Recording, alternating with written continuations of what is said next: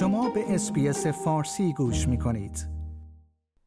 مطالعه جدیدی که در مجله PLOS Digital Health منتشر شده نشان داده که ردیابی داده های حرکتی از طریق حسگرهای گوشی ها می تواند به طور مؤثری خطر مرگ و میر افراد در پنج سال آینده را با دقت 70 درصد پیش بینی کند.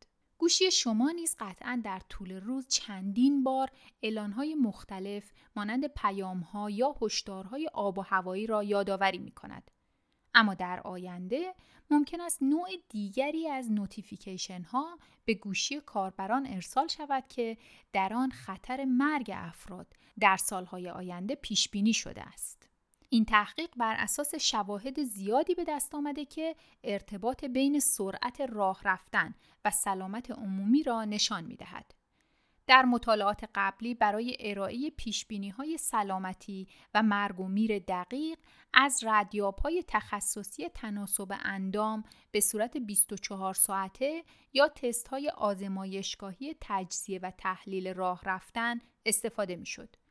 با این حال محققان در مطالعه جدید این سال را مطرح کردند که آیا داده های حرکتی جمع شده از طریق سنسورهای موبایل نیز می توانند برای ارائه پیش های دقیق کافی باشند یا خیر؟ پژوهشگران این مطالعه داده های بزرگی که شامل 100 هزار شرکت کننده بایوبنک بریتانیا می شود را بررسی کردند.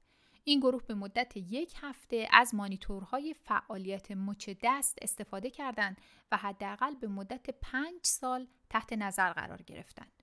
بر اساس این گزارش تنها با 6 دقیقه ردیابی راه رفتن در روز الگوریتم پیش بینی کننده می تواند تخمین هایی درباره خطر مرگ و میر طی 5 سال آینده ارائه کند که به اندازه برآوردهای انجام شده توسط ابزارهای پوشیدنی دائمی یا آزمایش های بالینی راه رفتن دقیق است.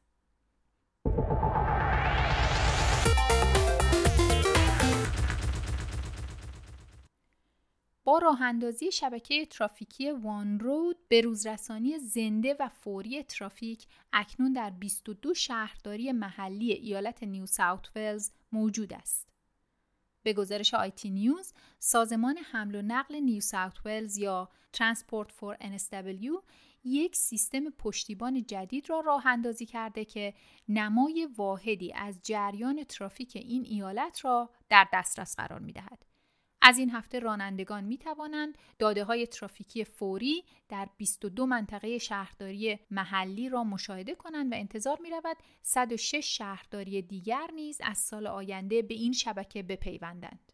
شهرداری های دیگر از سال 2023 در چهار مرحله به این شبکه دسترسی خواهند یافت و قرار است در مناطقی که بیشتر تحت تاثیر بلایای طبیعی قرار دارند شبکه زودتر راه اندازی شود. در حال حاضر Live Traffic NSW فقط جاده های ایالتی را پوشش می دهد. اما شبکه OneRoad اطمینان حاصل می کند که داده های ترافیکی در همه مناطق در وبسایت، اپ و سایر سیستم های ناوبری شخص ثالث از طریق TFNSW Open Data Hub منتشر و به اشتراک گذاشته شود.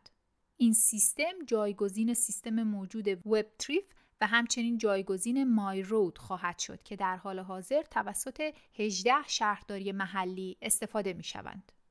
وزیر حمل و نقل و جاده های منطقه‌ای گفته که این راه اندازی اصر جدیدی در داده های ترافیکی را نشان می دهد زیرا رانندگان اکنون یک دیدگاه واقعی از جدیدترین وضعیت جاده ها را خواهند داشت.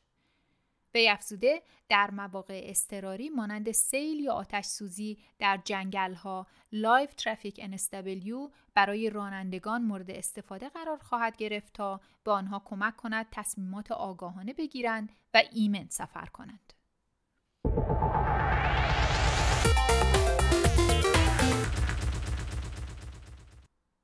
و خبر دیگر این که در مراسمی در دانشگاه دریپر در سن متئو، کالیفرنیا، یک استارتاپ نشان داد که چگونه خودروی پرنده اش به پرواز در می آید. به گزارش بی بی سی تکنولوژی، شرکت الف خودروی الکتریکی خود را که هنوز در حال توسعه است با عنوان مدل A یا اولین خودروی پرنده واقعی رونمایی کرد. وسیله نقلیه‌ای که شرکت سازندش امیدوار است مانند یک خودروی برقی عمل کند اما بتواند در عین حال به شکل عمودی از زمین بلند شود و 110 کیلومتر یا 68 مایل پرواز کند. این شرکت امیدوار است در بازاری رقابت کند که رقبای پیشرفته ای مانند ایرکار و ژیروکوپتر پالوی که در حال حاضر در حال پرواز و رانندگی هستند در آن حضور دارند. اما جیم دوکاونی مدیر اجرایی و یکی از بنیانگذاران شرکت الف استدلال می کند که اکثر وسایل نقلیه موجود از نظر او کاملا خودروهای پرنده نیستند. او به بی بی سی گفته که یک ماشین پرنده باید یک ماشین باشد. به این معنی که می تواند در یک خیابان معمولی رانندگی کند، در یک فضای معمولی پارک کند و همچنین باید توانایی بلند شدن به شکل عمودی داشته باشد. او می‌گوید اگر برای بلند شدن به فرودگاه نیاز دارید چه مشکلی را حل می کنید و چرا باید این را یک ماشین پرنده نامید؟ به گفته او راه حل پیشنهادی شرکت الف کاملا جدید است. برای پروازهای طولانی تر مدل A به یک هواپیمای دوباله تبدیل می شود. به این ترتیب که مدل A پس از بلند شدن عمودی به سمت خود میچرخد کابین خلبان دو نفره میچرخد تا راننده رو به جلو بماند و خودرو به یک هواپیمای دوباله تبدیل می شود که دو طرف بلند خودرو بالهای بالا و پایین را تشکیل می دهند. آیا می خواهید به مطالب بیشتری مانند این گزارش گوش کنید؟ به ما از طریق Apple Podcast، Google Podcast، Spotify یا هر جای دیگری که پادکست های خود را از آن می گیرید گوش کنید.